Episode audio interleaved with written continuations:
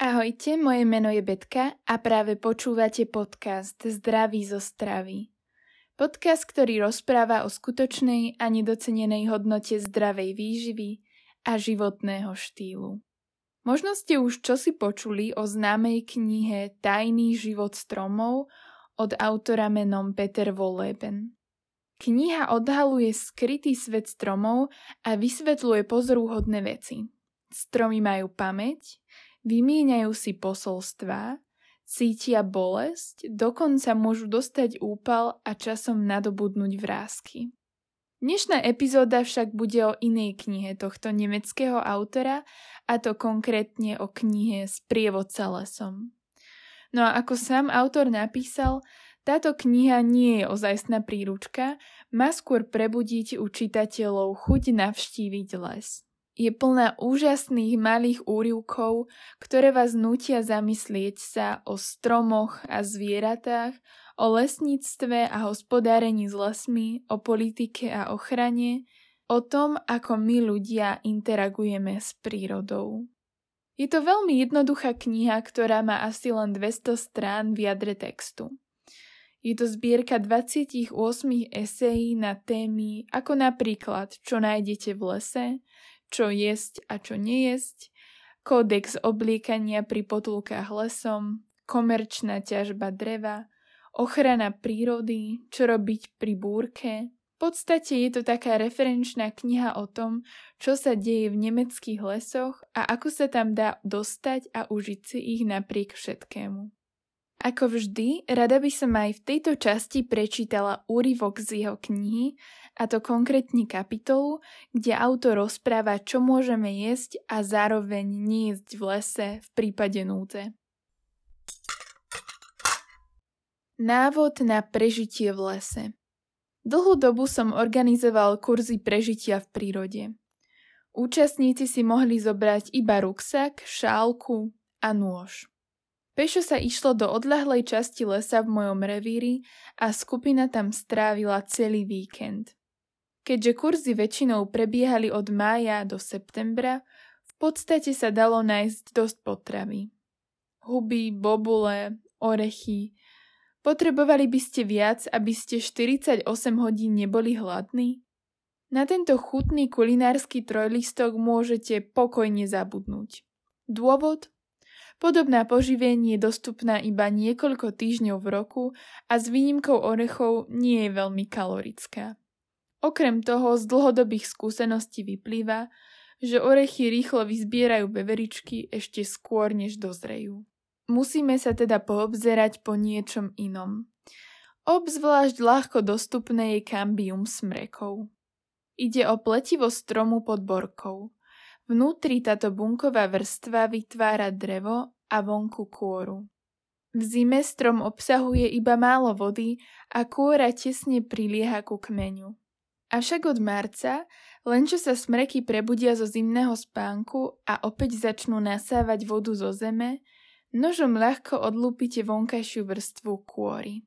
Najlepšie sa dá od stromu oddeliť v máji. Vtedy odlúpnite celé pásy. Aby ste nepoškodili zdravý strom, vyskúšajte si to radšej na niektorom smreku, ktorý vyvratila zimná výchrica. Po zlúpnutí kôry odkryjete lesklé drevo.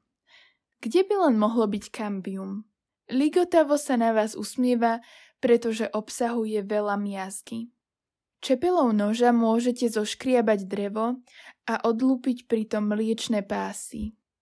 Chuťou trochu pripomínajú mrkvu so živicou a okrem vitamínov obsahujú aj cukor a iné sacharidy. Čo do množstva patrí kambium k najvýdatnejším a tiež najchutnejším zdrojom potravy v lese. Existujú však aj iné pochuťky, napríklad také larvy fúzača. Sú to ploské, niekoľko centimetrové živočichy bielej farby s tmavohnedou hlavičkou.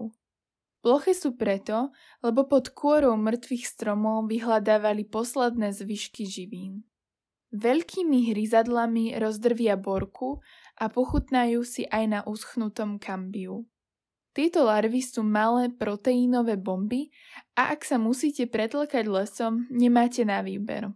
Šup s nimi do úst. Prosím len nie príliš rýchlo, pretože potrava vás tiež môže pohrísť.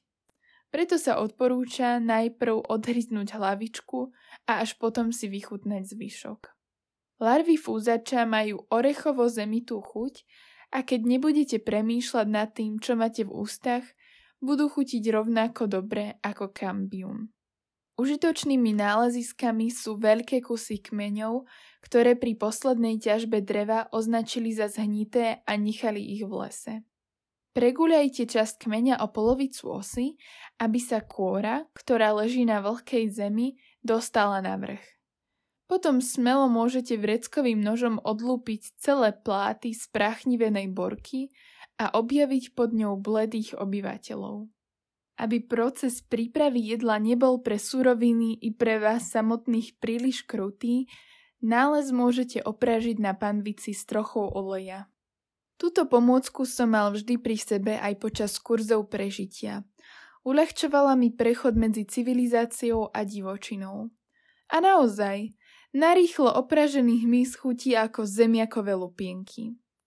Ak sa trochu posolia, začnú sa podobať na to, čím v skutočnosti sú. Často počúvam frázy typu Teraz to nedokážem, ale keby som bol v núdzovej situácii a nič iné by mi nezostávalo, zjedol by som to. Myslím si, že je to presne naopak. Počas mojich túr toho účastníci ochutnali veľmi veľa práve prvé popoludnie. Mali ešte plné brucho z domu, alebo sa najedli cez prestávku a každý nález lariev bol zábavnou skúškou odvahy. Na druhý deň, keď im poriadne škvrkalo v bruchu a fyzická aktivita ich veľmi vyčerpala, sa nadšenie z experimentov vyparilo. Larvy? Nie vďaka. Zatiaľ sa to dá vydržať a zajtra už budem konečne doma. Aby utíšili hlad, radšej si na madrac haluziny naukladali ďalšiu vrstvu suchých konárov a išli si zdriemnúť. Mimochodom, veľmi výdatné sú aj mraveniska červených lesných mravcov. Pobehujú okolo nich 10 tisíce mravcov a čakajú iba na to, aby si ich niekto všimol. Jemne ich rozpučte a vložte si ich do úst. Potom vás už nemôže pohrísť do jazyka. Ak si však čupnete k takému mravenisku, musíte si dávať pozor. Hmyz budete mať v sekunde na topánkach a začne vám liesť do nohavíc. Určite poznáte, aké to je, keď vás mravec poštípe do rozkroku. Pražené, nie však surové bukvice sú veľmi chutné, ale nájdete ich iba raz za 3 až 5 rokov vždy na jeseň keďže semená obsahujú okolo 50% oleja, na prežitie vám vystačia. Žalúdi sú v podstate jedovaté, ale ak sa tieto kalorické bomby ošupu, viackrát prevaria za každým v novej vode, zbavia sa kyseliny trieslovej a možno ich jesť. Usušené a pomleté môžu byť dokonca náhradou za múku. Keďže duby tiež majú plody iba raz za 3 až 5 rokov, na to, aby ste ich našli dosť, by sa na vás muselo usmiať veľké šťastie. Ponuke sú aj korene divorastúcich bylín, napríklad koreň púpavy. Svetlé, tenké zásobné orgány najskôr treba dôkladne umyť. Aj tak sa vám ale budú škrípať pod zubami. Malé narezané pláty zľahka oprašte. Pomocou šálky ich na panvici rozdrvte na prášok a z neho si pripravíte karokávu. Má hnedú farbu, horko-sladkú chuť a trochu pripomína útulný domov, teda minimálne po niekoľkých dňoch strávených v lese. Huby bez oleja za veľa nestoja, pretože ich energetická hodnota sa blíži k nule. Presnejšie povedané, naše telo ich nevie rozštiepiť, v dôsledku čoho ich strávi iba z časti a potom opäť vylúči. A bobule? Čo by ste povedali na vysnívanú predstavu celý deň sa napchávať sladkými černicami a malými aromatickými lesnými jahodami? Zažil som to na jednom z mojich kurzov prežitia. Stalo sa to jedného veľmi horúceho júlového dňa. Skupina prečesala čistinku obrastenú černicami. V kríkoch sa ligotali čierne prezreté plody. Hurá! Účastníci sa na všetko vykašľali a dve hodiny sa napchávali. O ďalšie dve hodiny však väčšina z nich bola opäť hladná. Veľké množstvo kyseliny ovocnej im pravdepodobne zaťažilo žalúdok a tak sa niektorí povracali. Toľko z knihy Potulky lesom od Petra Volébena. Knihu odporúčam všetkým, ktorí sa radi túlajú v prírode. Dokáže im priniesť kopec užitočných rád a zároveň sa možno človeku zmení pohľad na to úžasné kráľovstvo so svojimi vlastnými pravidlami, ktoré by sme si mali viac chrániť a vážiť.